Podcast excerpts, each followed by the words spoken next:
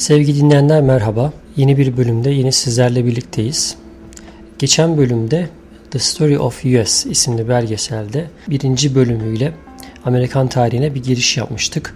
İlk bölümün ismi Asiler yani Rebels ismini taşıyordu. Hatırlayacağınız üzere yerel halk e, İngiliz hükümetine karşı ayaklanmaya başlamıştı ve İngiliz hükümetiyle yerli milisler arasında çatışmalar çıkıyordu. Tabii bununla devam edeceğiz. İkinci bölümün ismi Revolution yani devrim. İngiliz devletine karşı ayaklanan silahlı milislerin mücadelesinde kalmıştık. İngiliz devleti o zaman için dünyanın en güçlü ordusu ünvanına da sahip tabii bu arada. Bu yüzden sağdan soldan toplanmış işte çiftçiydi ne bileyim işte demir ustasıydı vesaireydi. Bu insanları topladıkları bir ordunun dünyanın en büyük, en güçlü ordusuna, en büyük imparatorluğuna o zaman için karşı çıkışının aslında bir hikayesi bu anlamda. Amerikan tarihinde tabii çok büyük öneme sahip bu e, başkaldırı. O dönemde New York 1776 e, yılında 20 bin nüfusa sahip. George Washington önderliğinde bir ayaklanma başlıyor. Boston'da yenilgiye uğrayan İngiliz hükümeti bu sefer 45 adet zırhlı gemiyle New York şehrine doğru saldırıya geçiyor. 350 gemi daha yolda Philadelphia'da bu hareketlenmeye karşı bir toplantı yapılıyor. Yine koloni liderleri e, ne yapacaklarını işte İngiliz hükümetini nasıl püskürteceklerine dair bir toplantı yapmaya karar veriyorlar. Bu toplantıda bu kez e, Benjamin Franklin, Thomas Jefferson ve John Adams gibi ünlü isimler de var. Artık İngiltere'den tamamen kopmanın zamanı geldi diye düşünüyorlar 4 Temmuz 1776'da Declaration of Independence diye de bilinen bağımsızlık bildirisi yayımlanıyor. 12 Temmuz'da İngilizler saldırıya geçiyorlar.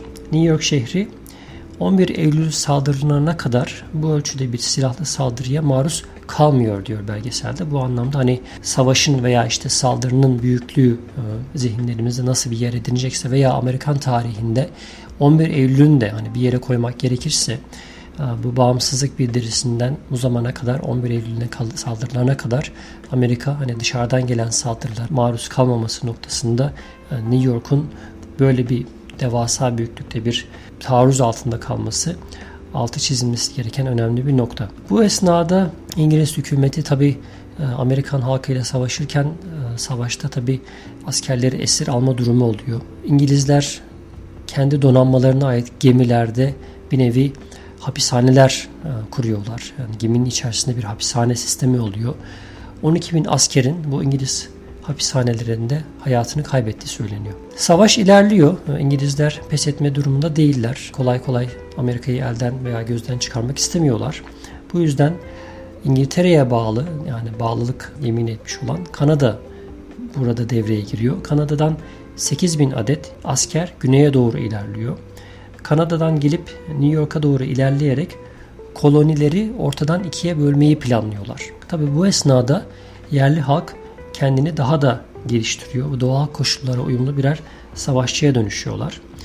İngiliz askerlerin daha doğrusu bu Kanada'dan gelen askerlerin Kuzey Amerika'nın balta girmemiş ormanlarında türlük tuzaklar kurarak durdurmayı başarıyorlar. Yerel halk artık bir nevi bu anlamda o doğal koşullarına uygun şekilde savaşmayı da öğrenmiş oluyor ve e, Kanada'dan gelen askeri grup bu koşullara çok da dayanıklı değil.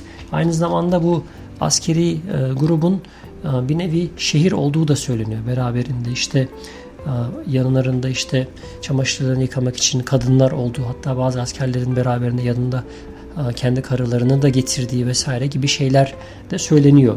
Adeta devasa bir şehir hareket ediyor yani Kanada'dan güneye doğru ilerliyor deniyor. bu esnada Amerika'da da tabi yerinde saymıyor. Tüfek imalatı, Amerikan tüfeği diye bilinen silah icat ediliyor ve bu silahla bir şekilde üstünlük sağlamasalar da dengeyi kurmuş oluyorlar. Aynı zamanda Kızılderililer de hem İngiliz askerlerine yardım ediyor bir grubu çünkü Amerikalıların ellerinden aldığı toprakların tekrar geri kazanmak istiyorlar. Fakat bir taraftan da bir grup başka Kızılderili de yerli e, veya Amerikalı halka yardım ederek onların işte bu doğa koşullarında mücadele etmesi noktasında savaşta bir denge unsuru oluyorlar adeta. Bu esnada ilginç bir gelişme oluyor. Fransa Amerika'nın yanında savaşa katılmaya karar veriyor. George Washington Valley Forge denen bölgede bir kamp kuruyor. Yani burası Pensilvanya'ya bağlı bir bölge. Ee, kış geliyor.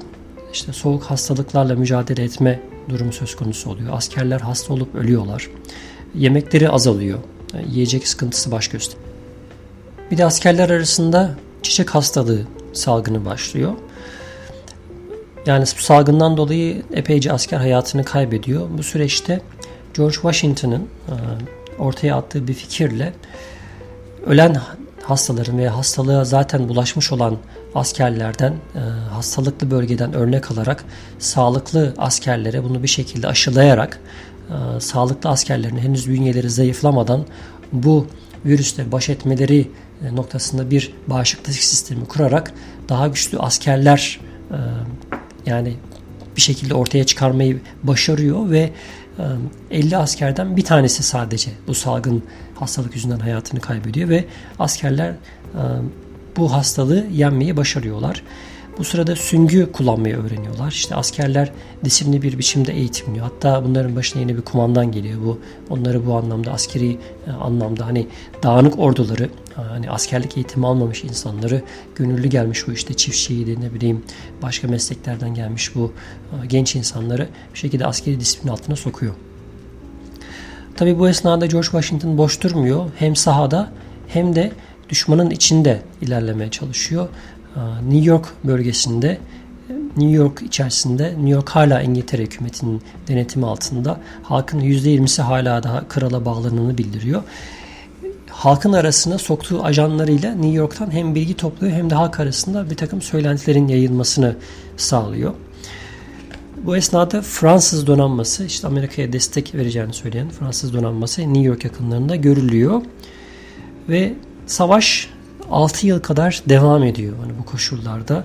6 yıl sonra bu kez İngiliz devleti Yorktown denen bölgede yani Virginia'ya ait bir bölgede tekrar Amerikan hükümetiyle Amerikan daha doğrusu hani bu derme çatma orduyla tekrar karşı karşıya geliyor.